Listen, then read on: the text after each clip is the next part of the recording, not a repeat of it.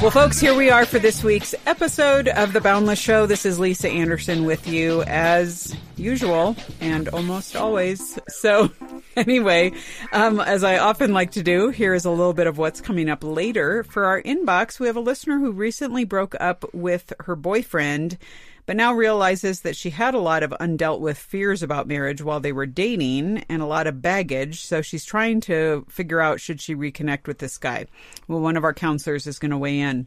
And then for our culture segment, our friend Doctor Karl Benzio, he's a psychiatrist, is back with us discussing the importance of mental health in dating relationships and what to do if your significant other is struggling mentally. So you don't want to miss that.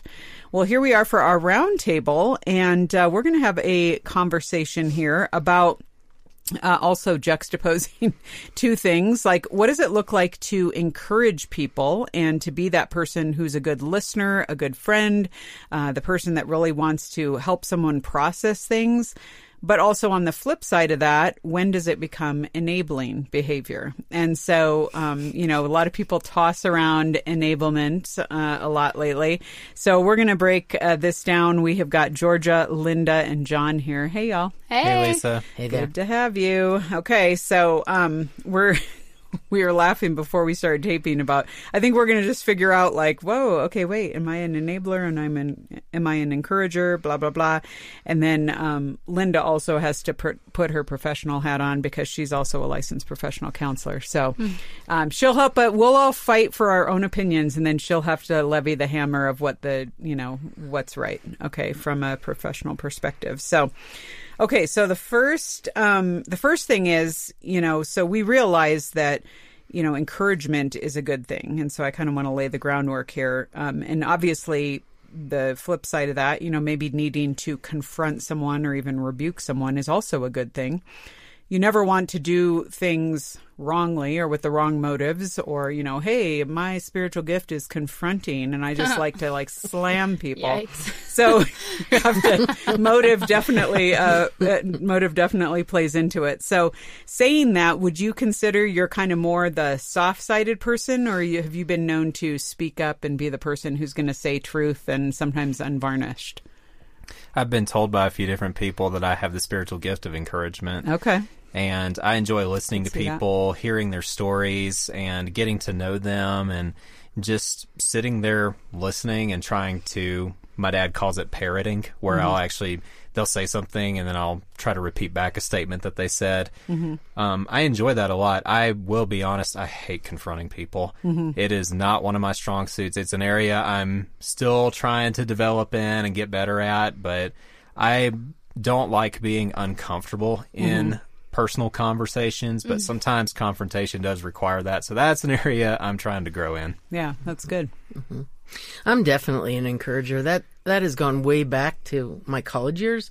Um, I remember writing a letter every day to someone, at least one. Wow. And I've continued that, maybe not as often, but it's it's definitely I'm in spoken word, in written word, in texting, all the different areas. I love to encourage others.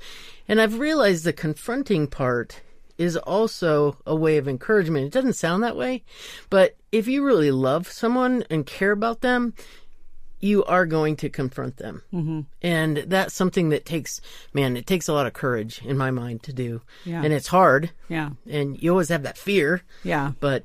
And I do want to say, in case I forget to say this later, I'll just put it here, because I'm not a person that likes confrontation either. Even though if someone asks me my opinion, uh, you better believe you're going to get it, because I have an opinion on everything. So I'm very willing to share that, but I'm not someone that's like, let me just like dive into this relatively calm waters and just, you know, shake it up.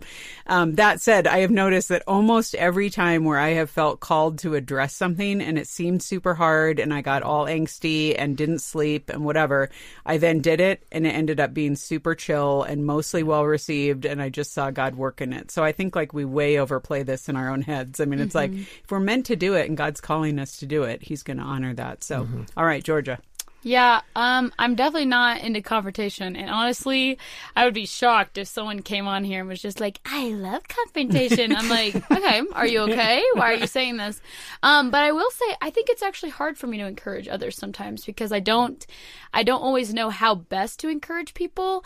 And then sometimes I think, I get in my head and I think, Uh, do they think I'm weird because I'm encouraging them, or do they think I'm some like freak who's like, wow, way to go, you did a great job on this project? So I don't know, I feel kind of bad, but I'm not always the best at encouraging, though I really would love to, and I enjoy encouraging people and um, lifting them up. Sometimes I feel like I get into my head too much and I overthink it. Yeah. Okay, well, like we were saying, you know, no one probably, unless they are moderately unhealthy, would come in here and be like, the one thing I love doing is super confronting people and getting up in their business and yeah. whatever. Yes. Well, that said, I also don't think anyone would come in here and say, the one thing I'm really good at is enabling people, and that's what I want to grow in as well. So that on the table, why is it that we so often find ourselves in these pseudo enablements, or we kind of, you know, run a little too soft, or we're the person who's very vague or unclear in things, in, in conversations or relationships with people, where it might be something where someone's going down a wrong path or maybe has some wrong thinking or whatever, and we're just kind of bystanders like, okay, I'm not really going to go there. Why, why do you guys think that shows up? I think it's a fear of what others think about us. Mm-hmm. I know that there have been a number of different times where maybe a person that I was friends with was lamenting about something that they wanted to change in their lives. Like, say, for example, I have a number of guy friends who are single who want to be married someday. Mm-hmm. And there have been times where I've had conversations with them and they were just lamenting the fact that they were single. And maybe I actually could see a blind spot in their lives. And I didn't actually bring it up and say, hey, maybe you might want to consider dealing with this to, so you can be a more attractive person. Mm-hmm. And if I were honest, it was over the fact that, oh man, I'm actually kind of enjoying this conversation and I don't want it to all of a sudden get tense. Mm-hmm. That's happened to me a few different times. Mm-hmm. And it really stemmed back to the fact that maybe I was obsessed with just keeping it comfortable and not getting up in their business for the sake of, well, I still want to be friends. Mm-hmm. But the best thing would have been to have just said, hey, let's talk about this and let's just get it out on the table, even if it makes you uncomfortable. Mm-hmm. Good point.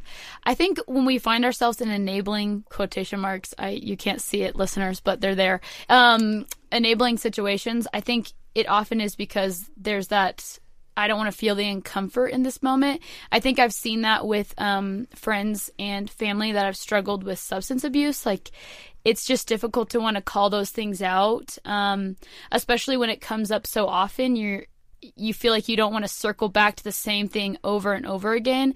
But then you have to remind yourself, like, am I helping them continue in something that's destructive, or am I going to help them get to a better place um, mm. with substance abuse and that kind of thing? So I think it's just a kind of a, a difficult line where you're like, man, I feel like we're always talking about this one thing. But then at the end of the day, I'm like, if that one thing leads to hopefully their restoration, then we should be talking about it every time, even if it's really uncomfortable. And even if our conversations aren't always the most fun when we come to the end of it. Mm-hmm. Yeah.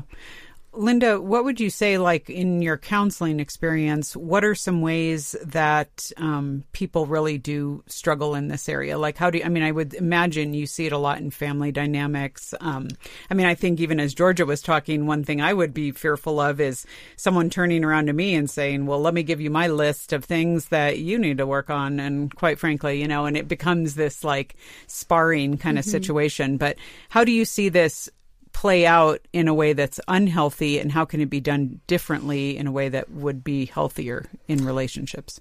Yeah, enabling is, I think, really subtle. It's, it's, you know, the definition is basically doing something for someone else that they can do for themselves, mm-hmm. right? And in, in things like, Georgia, you were talking about addictions and things like that, it, it kind of creeps up on you. You may not even know someone has an addiction, and yet they're saying, I just can't make ends meet this month. Can you help me out? Mm-hmm. Um, it may be with an alcoholic who, you know, they just keep asking for things. And, and I think why most people do enable is because we like to come to the rescue. We like to help people. And so our motives are actually quite good at the beginning. It's just we don't always see the domino effect of the negativity that can happen. And so, and by the time we do, then we're like, oh dear, now, now I feel shame, you mm-hmm. know, and it's not only about me, but it's about you. But I thought I was helping you and now I'm not. And what do I do now? And it's that whole kind of cycle mm-hmm. and how to get out of that mm-hmm. um, when you're walking with people. Yeah. Well, it's so interesting because I think, you know, all of us have either used or have heard these phrases, you know, where we will second guess ourselves or talk ourselves out of saying something that needs to be said because we'll say, well, I just haven't earned the right to speak into this situation, or maybe, you know, someone else will address it. It's okay as long as I let it go. You know, someone's going to step in, or it's not my gift, you know, to be this person and to be the person that says hard things like, like, hello, who has that gift? Give me mm-hmm. the gift receipt, y'all. I don't want that gift. Um, but anyway, you know, it, it's easy for us to kind of uh, to say that and to sit in that in a way. But what would you say, I mean, the benefits, what, how have you personally benefited from someone having a conversation with you that was pretty honest about something, and maybe where them choosing not to say something would have kept you in an unhealthy pattern? I think this is one of the ways that you know you have to deal with something is if multiple people tell you. And I had that happen pretty early in my career, actually, working here, where there would be times I'd be talking about a project that I was working on. And, and my personality is the type, if I'm ninety-nine point nine nine percent sure about something, but I'm not one hundred percent, I'm going to focus on that zero point zero one percent that I'm not sure about. Mm-hmm. And I'll tell you just flat out, hey, I'm not one hundred percent sure about this, but I'll give you my thoughts.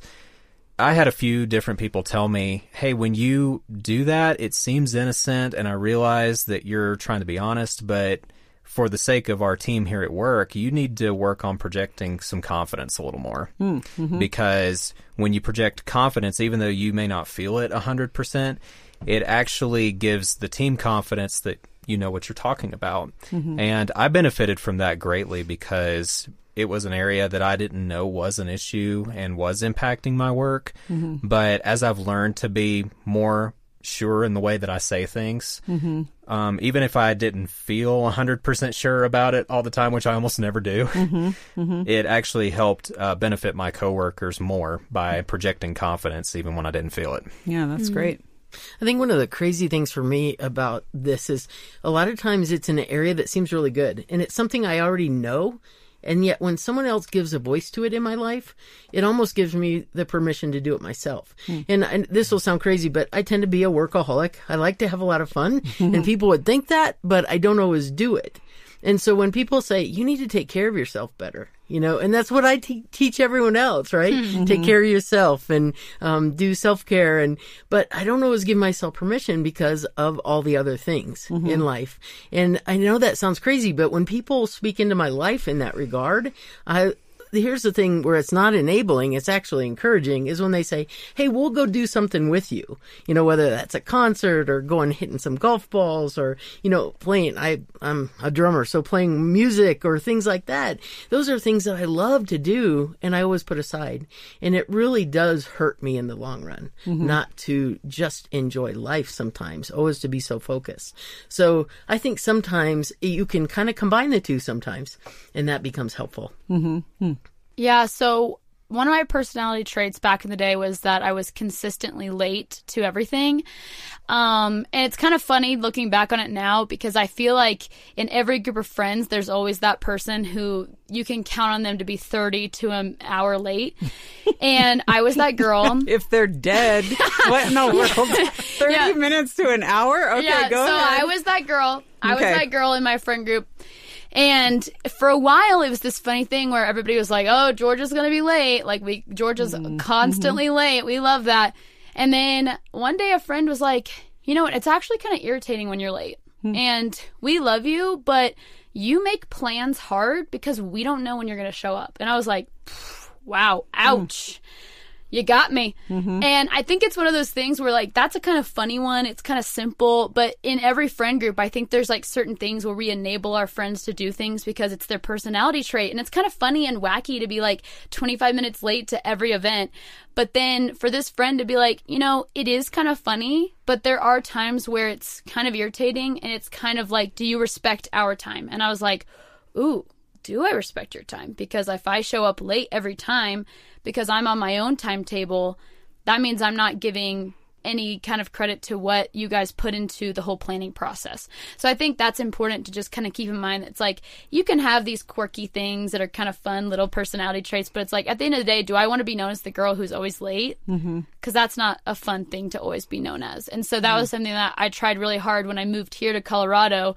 I didn't want the first thing that everybody meeting me as the new girl thought of was like, oh, she's late to everything. Yeah. So I've tried really hard to not have that be a thing that I do anymore, because when I was in college, that was that was kind of my fun, quirky little trait that wasn't so quirky in the end. Well, and that's such a great example, because it's something that, had your friends let persist, yeah, you would just alienate more people. You would have people who would not invite you to things because they're mm-hmm. like, we don't even want to deal with her. Mm-hmm. I mean, and deal with that drama. And so it's like, wow, I mean, that awareness now yeah. really helped move the needle on that. So now I show I up ten great. minutes early. Okay. Or five minutes late. Okay, guys, I try my minutes. try my best. Okay. To Georgia's credit, the first time I ever invited her on a round table, she was the first one there, and it happened to be a snow day. Oh, okay. Yeah. That's see, that's pretty good. That's yep. pretty awesome. awesome. Yeah, I had one that was kind of a both and, um, and it's kind of funny because it ended up being, yeah, it was like a reciprocal uh, teaching moment. I am the friend in my friends group, shocker, because I host a podcast, who is often looked to to carry conversations or be the person when everyone's awkward. Lisa has to step in and come up with some conversational topic or whatever. And so I do that. But then I have a friend who is super introverted and very like just black and white when it comes to what interests her and what doesn't. So she would like decide, she would lean on me to be this person because she didn't want to be it. So then I would start these conversations and I'd be asking people all these questions. Well, she would just decide like, okay, now I'm done. And she would just like cut it off or like walk away from the conversation. And so I was like, for me, the learning was, okay, Lisa, sometimes you can go on and on too much and you can ask too many questions or carry the conversation or tell stories or whatever. But then I had the chance to kind of share with her after the fact that like, okay, when you are doing that, give me a signal, or when I'm doing that, give me a signal. Don't just like walk away from the conversation. That's just like rude. I mean, or don't just shut me down or something like that. So we both ended up benefiting from it. It was a two for one. So mm-hmm. that ended up uh, ended up being a good thing. So, okay. So that said, in our last couple of minutes here, I'm going to put out a scenario because I think for a lot of us, um, we think of it in terms of relating to other people, whether in our age and stage, and specifically for those who are single out there, mm-hmm. that person that comes up to you and says, well, everyone's going to have to practice this. Here we go. We're going to see how you do it.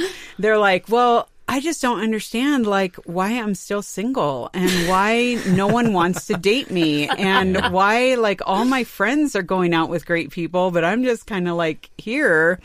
What would be your thought process in addressing this person? Like, say that this person maybe has a couple of things that they could work on, or maybe they're a little unaware of a few things and you want to help them out, but you also want to encourage. What would that conversation look like for you?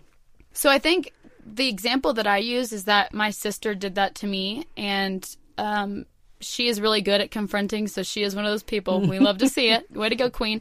And I remember telling her after, you know, I had some, you know, failings with some guys. I was like, I just don't get it. Like, I feel like I'm perfect. I'm, I feel like I'm a ten out of ten, and I don't understand. and, and she's like, well, let's start there. And she's like, well, let's start at the perfect idea, because that's not true. And um, she was telling, you know, she asked me questions instead of being like, you're this and this and this, and that's why you're single. Um, instead of just kind of pointing the, mm. the finger, she just asked me questions about, okay, well, so why... Why do you think it didn't work out? Okay, well, I can answer this question, this question. Um, and a lot of times, I mean, just in my personal experience, it came out to be that I wasn't willing to be vulnerable with people. And that's kind of a part of being in a relationship. You kind of have to share about yourself. Mm-hmm. Crazy. And so Um, I think asking questions is the best way to do it, rather than being like, well, I've noticed that you're way too picky and sometimes you're annoying. Like, yeah. And pulling I, out a type yeah, list of yeah, things. Yeah, you're like, you well, I'm change. glad you asked yeah. because I've been keeping tabs yeah. on every failed relationship. Let's tell you why.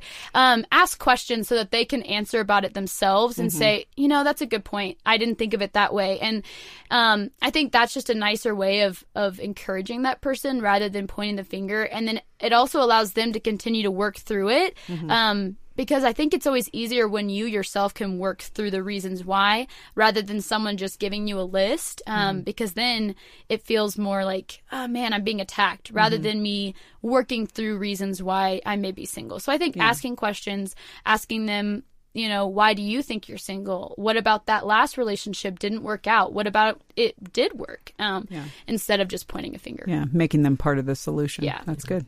I think that's point on what your sister did, because the word that comes to my mind is curiosity. Mm-hmm. It's much better to, in a conversation, be curious about what is going on for them, because we oftentimes jump to conclusions, and oftentimes our nature is to be judgmental, mm-hmm. which doesn't help the situation at all. Yeah. So if we can be curious about the questions we're asking and not assume an answer, yeah. we can actually really learn a lot about mm-hmm. our friend or the people we're involved with, and then also help in the long run. Yeah. Mm-hmm. So I love that. Yeah.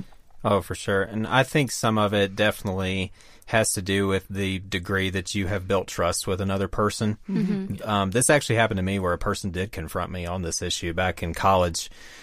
I had a roommate who I had built up a lot of trust with, and I think we were already in our, well into our first semester of rooming together, and we had been friends year be- years before that. And um, he and I were just asking each other politely one day, are there areas in my life you think I need to grow in? Mm-hmm. And I asked him that question, and he straight up told me, I think you're obsessed with getting married right now. Huh. Oh, okay. Straight up told me that. And when um, I went back later that evening and looked at my Spotify playlist and all the music I had been listening to, I very quickly realized he's probably kind of right, because my music selection is indicating this right now. And your ringtone was the wedding march? I don't think it was the wedding march. But, but um, that really didn't feel good for a moment. But I looked mm. back on it, and I was able to take a step back and realized, hey, he loved me enough to tell me the truth, even though it hurt for a little while. Mm-hmm. And uh, that actually kind of started me on a journey of just learning to be content as a single person and starting to recognize the benefits of it. And years later, I can say in that situation, that was appropriate, because mm-hmm. he had built up that level of trust to be able to say something that direct. Yeah. I don't think very many people could have done it at the time, but he yeah. did. Well, and that brings up such a great point, John, because it shows that all the information that you glean, not all of it's going to be correct, mm-hmm. but everything, information is neutral. You're gathering information, and that's his perception.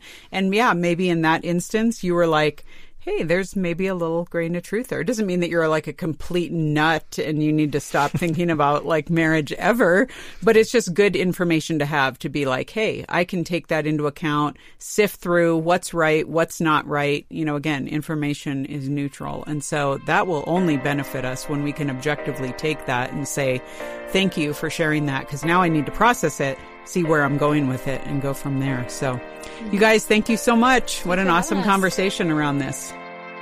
This world is a thief, walking the streets, trying to steal my hope, steal my dreams, dressed up in disguise, whispering lies so sweet. I don't wanna go one more day, watching you take all the good things in this life the good Lord gave. I'm taking back what belongs to me. I'm ready to fight. I'm taking back what the enemy stole from my life. You can knock me down, I'm gonna get back up every single time. I'm taking back. Well, we are here for this week's Culture segment, and we have the privilege of inviting our friend Doctor Karl Benzio to be here with us. Hey, Doctor Karl. Hey there, Lisa. How you doing? Good, good. Good to have you. It's always fun when you come here because you live out on the East Coast, and but you are part of our Physicians Resource Council, which lends a lot of insight to many of the things going on at Boundless and Focus on the Family, specifically related to uh, medical issues, things going on in the culture, legislatively, all kinds of things. And so I don't, how are you off, out here like twice a year? Twice a year, yeah. Okay. Mm-hmm. All right. Well, and when he is out here, we always snag him to come in and do a segment with us on Boundless because we value his expertise as a psychiatrist, for those of you who have, that have listened to the show for a while, as well as an author, speaker, um, and as I learned today, pickleball player. So mm-hmm. maybe that'll be our next segment with you. When Would you love come. to, especially we'll pick, pickleball addiction. We'd like to get people addicted to pickle. Nice. My last season of the evangel- uh, ministry is going to be pickleball evangelism, Lisa. Oh, okay. Yep, yep. Well, there you go. I, that's kind of weird though, because now you're like supporting addiction when you clearly work with addiction in your professional life. So are, are there actually like healthy there, addictions? Yeah, yeah. Right. Okay. Exactly. Okay. That's good. Well, we'll talk about that. I don't know. We're going to have to bookmark that. So today, though, we're going to talk about dating and mental health issues uh, specifically, because I think that this is one of those things where a lot of people, I mean, clearly, especially with folks in our audience, like millennials, now Gen Z, we're seeing an uptick, it seems, generationally with mental health concerns, higher incidences of suicide, um, obviously depression, anxiety being big, big things that uh, younger adults are, are dealing with. And so when you bring this into the space where many of them are dating and wanting to get married, there are a lot of questions around that. And so Um, the first thing I want you to address, though, Doctor Karl, is what is a clear indicator that someone is dealing with a true mental illness or, you know, with a actual bona fide, whether it's depression, anxiety, beyond, you know, some people will just say, well, you know, I'm, I'm, this might be a rough day or a rough week or, or whatever. What, what actually are the distinguishing features of this? Yeah. So, um, the overall picture is that Jesus had perfect brain chemistry. Mm-hmm. The rest of us don't. Mm-hmm. So we're all on a healing journey yeah. in some form. So we all have psychological defects and issues and baggage, however we want to call it. Um, trying to look at, okay, based on that, well, what's normal amount of dysfunction and what's beyond that? So usually from a psychiatric standpoint, we're looking at, are they having disruptions in their functioning? Hmm. So are there some areas of their life that are uh, struggling in, whether that be relationships, uh, school, education, finances, uh, their home situation? There, there needs to be some uh, permeation of that into their life living. Hmm. And so disruption of that. Either that or that there's some distress.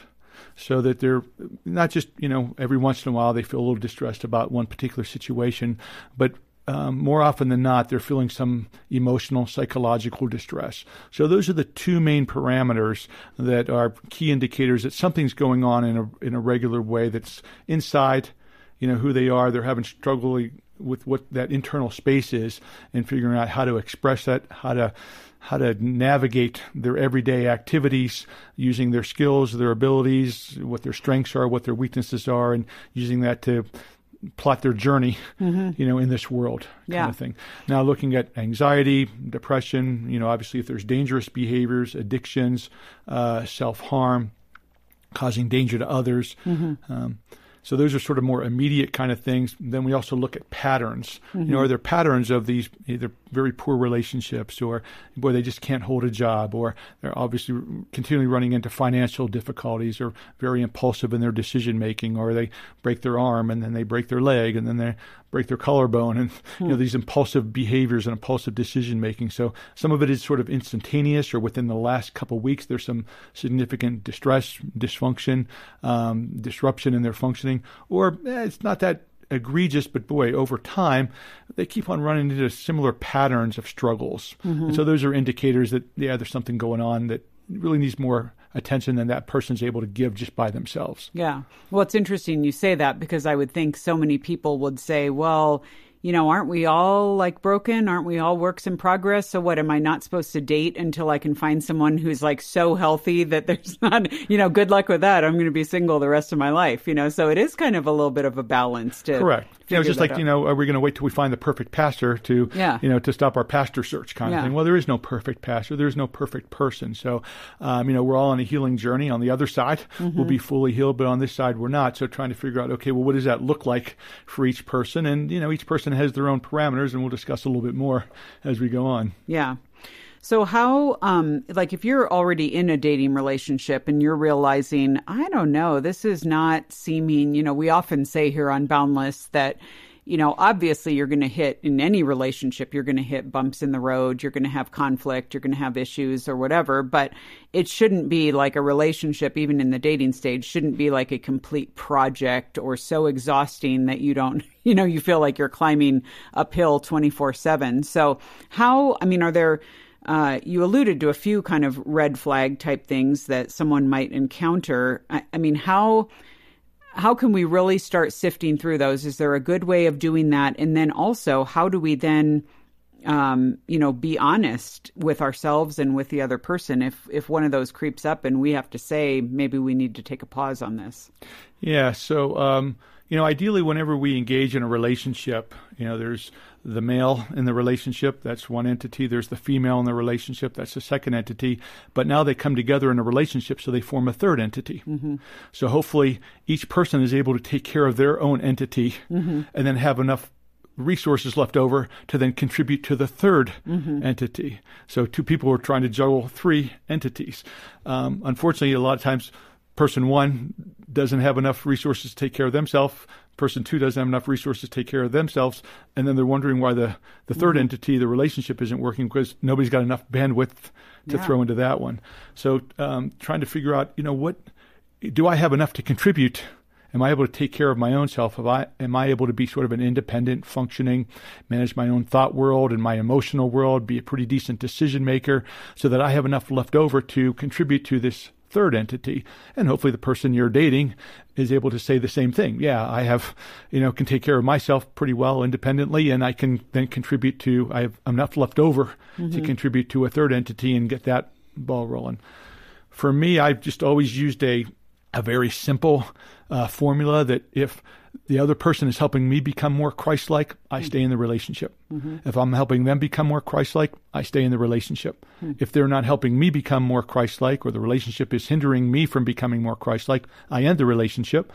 And if the relationship isn't helping them become more Christ-like, I end the relationship. Mm-hmm. Now, we can, you know, assign blame at another point, but just, I don't know whether it's my fault, their fault, or whatever. I just know that either I'm not becoming more Christ-like or they're not. So this relationship isn't going in the right direction. It just needs to stop. Yeah.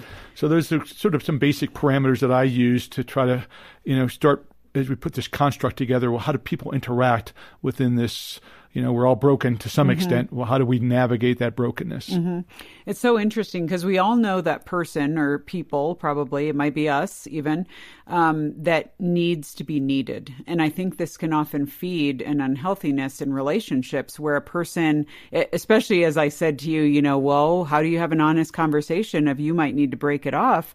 A lot of people won't because they feel like that will hinder or harm the other person. Well, they're depressed, so the worst thing I can do is break up with them because that will make them even worse, or it'll send them down into a spiral or whatever. So they take on the burden, but at the same time, they are trying to, as a, you know, a dating person in this relationship, ultimately become this person's therapist, which is kind of one of the worst spots they could be in, in a role that they shouldn't be taking on. So where do they go if they feel like this might be them? Yeah. So, you know, whether that's emotional blackmail, mm-hmm. hey, if you break up with me, I'm going to kill myself. Mm-hmm. You know, sometimes it's just sort of just a very overt, mm-hmm. sometimes it's subliminal and you get that sense that, wow, this person might spiral. But sometimes that person actually blurts it out and says it, mm-hmm. hey, look, you break up with me, I'm going to kill myself. Or um, you break up with me and, you know, that person's going to relapse mm-hmm. and continue to either get back into their addiction or worsen their addiction. Yeah. Uh, sometimes we just call that an emotional vampire, that they, they just sort of suck you for all your emotion, uh, you know, and all your sort of psychological sustenance, and they sort of suck it out of you kind of thing. So trying to figure out, well, what are those boundaries? What are, you know, what is good self-care? Mm-hmm. You know, how do I tend to myself in order to, um, you know, like the, you know, I just flew here, took a couple flights, and, uh, you know, they give you the talk, hey, if the cabin pressure, you know, drops, you know, this little mask is going to drop and you need to put it your mask on first and then the other person. So trying to make sure that we're putting on our own mask and we're mm-hmm. taking care of ourselves in a healthy way, not an arrogant or a selfish way, but a, a good, healthy way. That allows us to help that other person the best.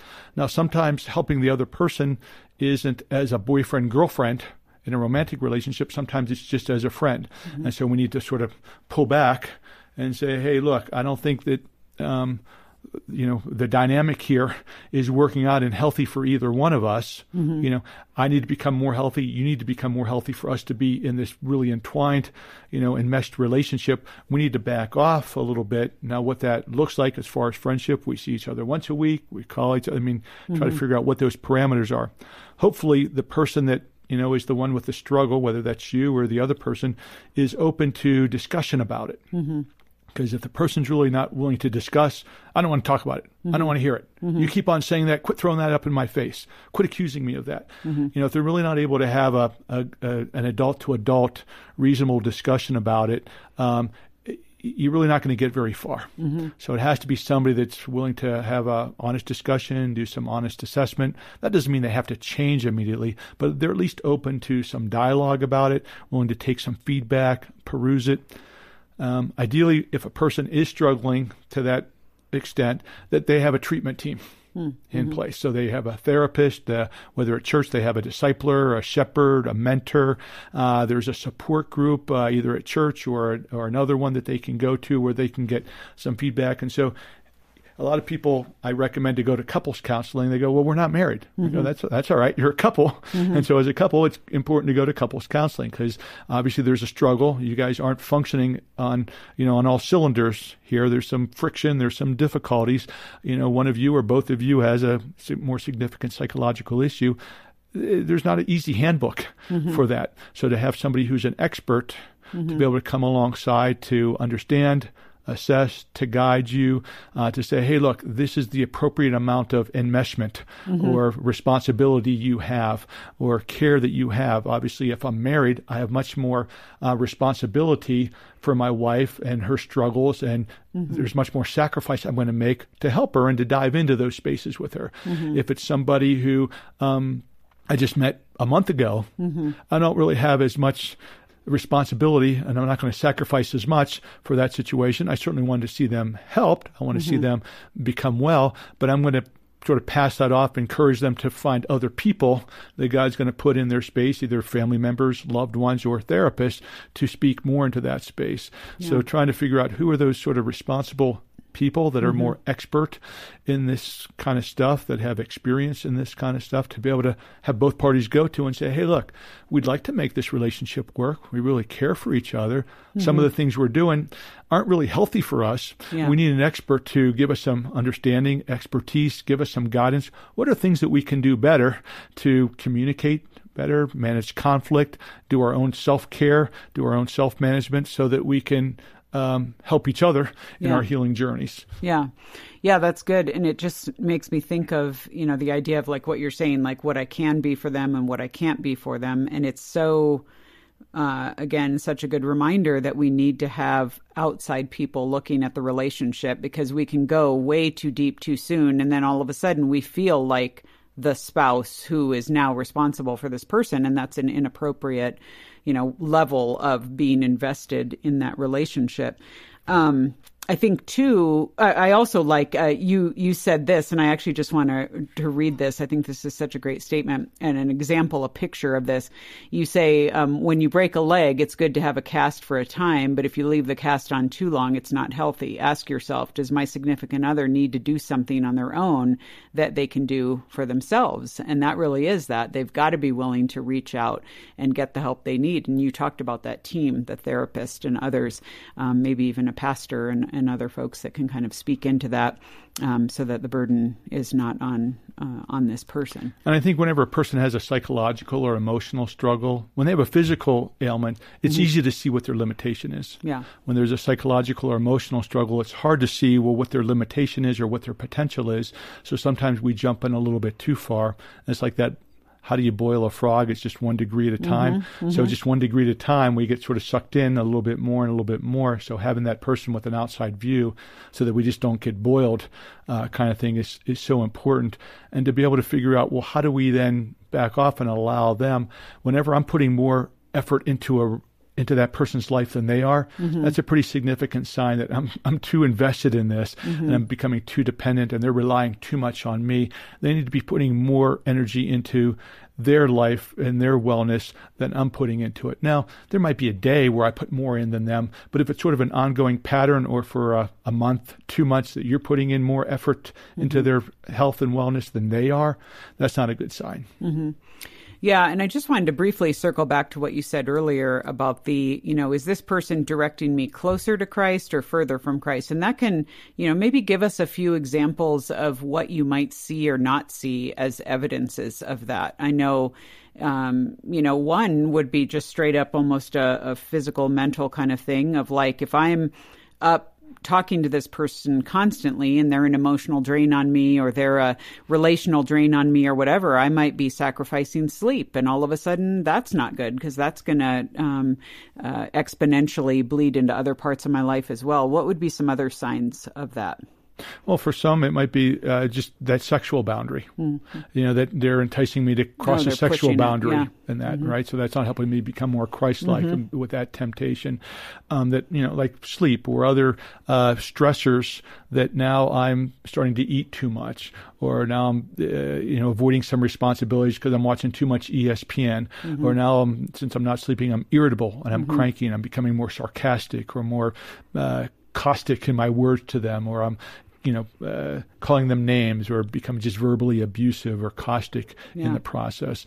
Uh, or I'm just starting to retract. I'm, uh, I'm not reading my Bible. I'm not engaging mm-hmm. in worship. I'm not drawing closer to God. Mm-hmm. I'm sort of getting sucked into them. Mm-hmm. Uh, or I'm seeing myself they're as... They're pulling uh, me away from my church community. They're but... pulling me away from my community. or they, And I'm starting to become more of a God mm-hmm. in their life.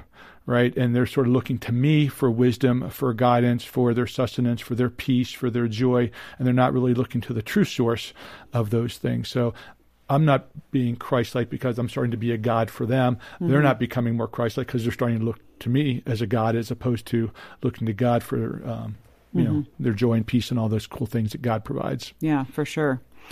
So give us kind of in our last few minutes, I'd love to talk about what it looks like to, you know, because again, I said at the front end of this segment that this is just a reality in our culture today, and especially in this generation, anxiety, depression. I mean, you know, there are people, you know, I mean, you, there are medications that are prescribed for some of this. There are, so for that person, I mean, it's, it's easy for someone to hear this segment and say, well, you know what, the one thing I'm going to do is just never date anyone who's ever struggled with depression or anxiety or whatever. And it's like, that's probably unrealistic, but what can a marriage, you know, as someone's looking towards dating and marrying someone, if they are, are really feeling called to a relationship with someone who has, whether it's a past or present, you know, battle with depression or just that's part of their story.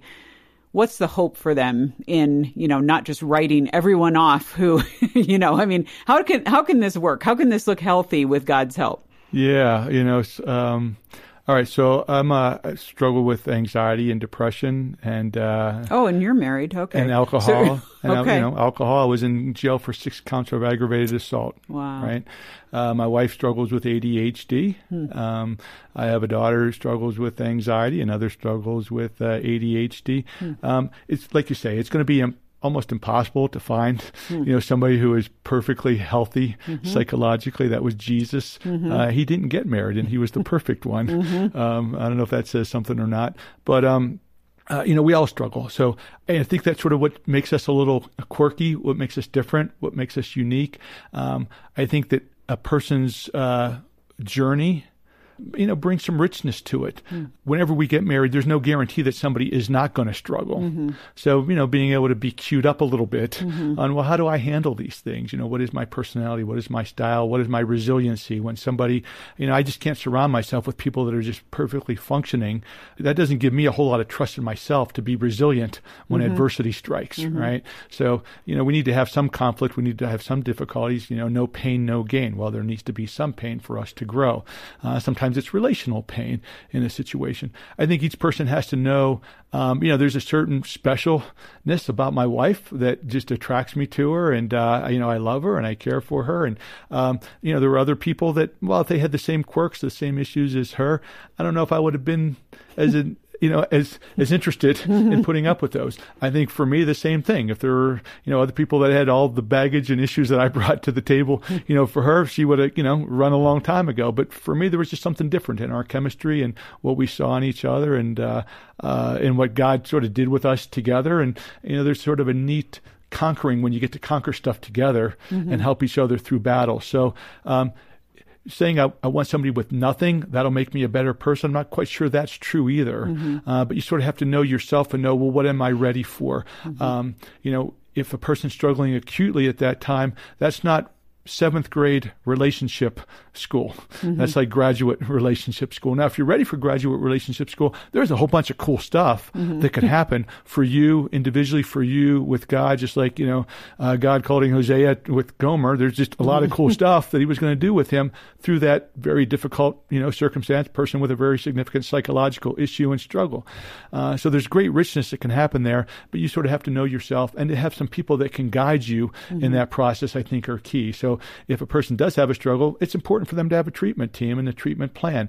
Are they following that treatment plan? Who's who's overseeing that? Who's the expert? And go to that expert and say, hey, what's the next step we can take? Am mm-hmm. I ready for that step in relationship and relationship depth? If not, what do I need to do to be able to get to that step? I want that richness. You know, we have, you know, the T V show Atypicals mm-hmm. was about, you know, autistic kids and, you know, they have the yearning to date and want companionship. Well, how do they do that? How do, mm-hmm. how do you date somebody who has autism or date another two autistic people dating together? Or two depressed people, or two people with P T S D? Are they just going to constantly trigger each other mm-hmm. back and forth every millisecond? Mm-hmm. Um, so having somebody that can guide that, I think, is such an important key element. You don't have to do it alone. Mm-hmm. Uh, God's going to bring other people, other people with depression in your church, with anxiety in your church, with sexual abuse in your church, mm-hmm. or bipolar or addiction like me, that can come alongside and say, hey, look, yeah, there's some pitfalls with that, but there's some great richness mm-hmm. that can come with that too, just like anything in life, to be able to have people guide you makes things a lot easier. Yeah, for sure.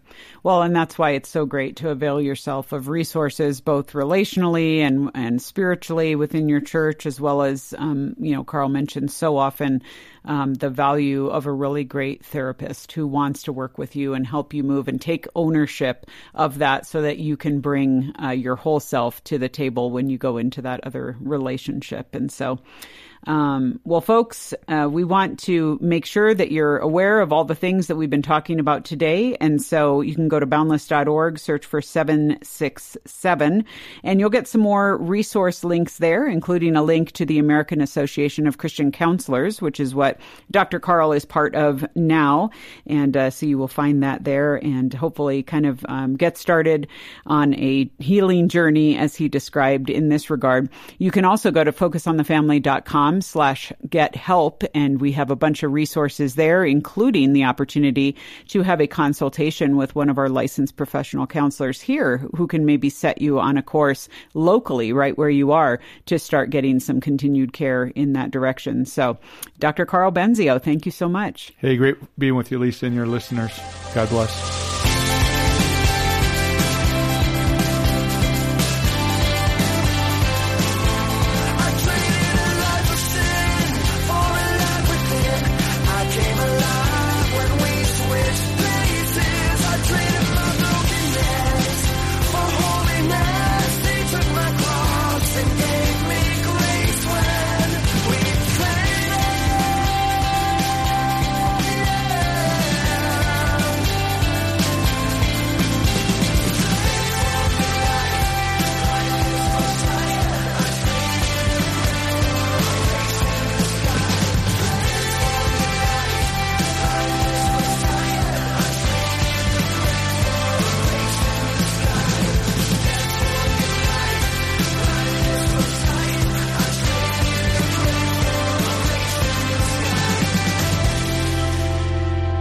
For this week's inbox, we have another one of your questions. And just a reminder that these are really your questions that come in from listeners to The Boundless Show. So if you have had a burning question for a while that you're like, I would love to have um, one of the counselors address there, or maybe have uh, Lisa or one of the pastors weigh in on, we would certainly love to receive your questions. So make sure you send it uh, to editor at boundless dot org.